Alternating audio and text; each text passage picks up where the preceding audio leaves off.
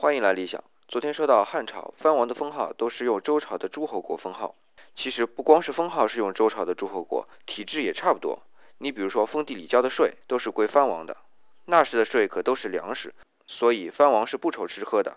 还有更加的，比如汉景帝的梁孝王刘武，在梁国都有自己的铸币权，这可不是一般的权利。用我们现在的眼光看，中央银行的货币发行权很大程度上可以管理货币的流通。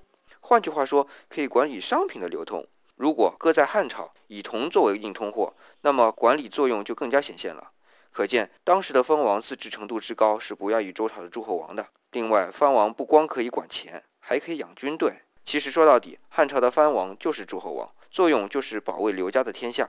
因为藩王都姓刘，姓刘就安全了。因为对于中央来说，这些藩王不是皇帝的兄弟，就是皇帝的叔伯，最多也是皇帝的大爷。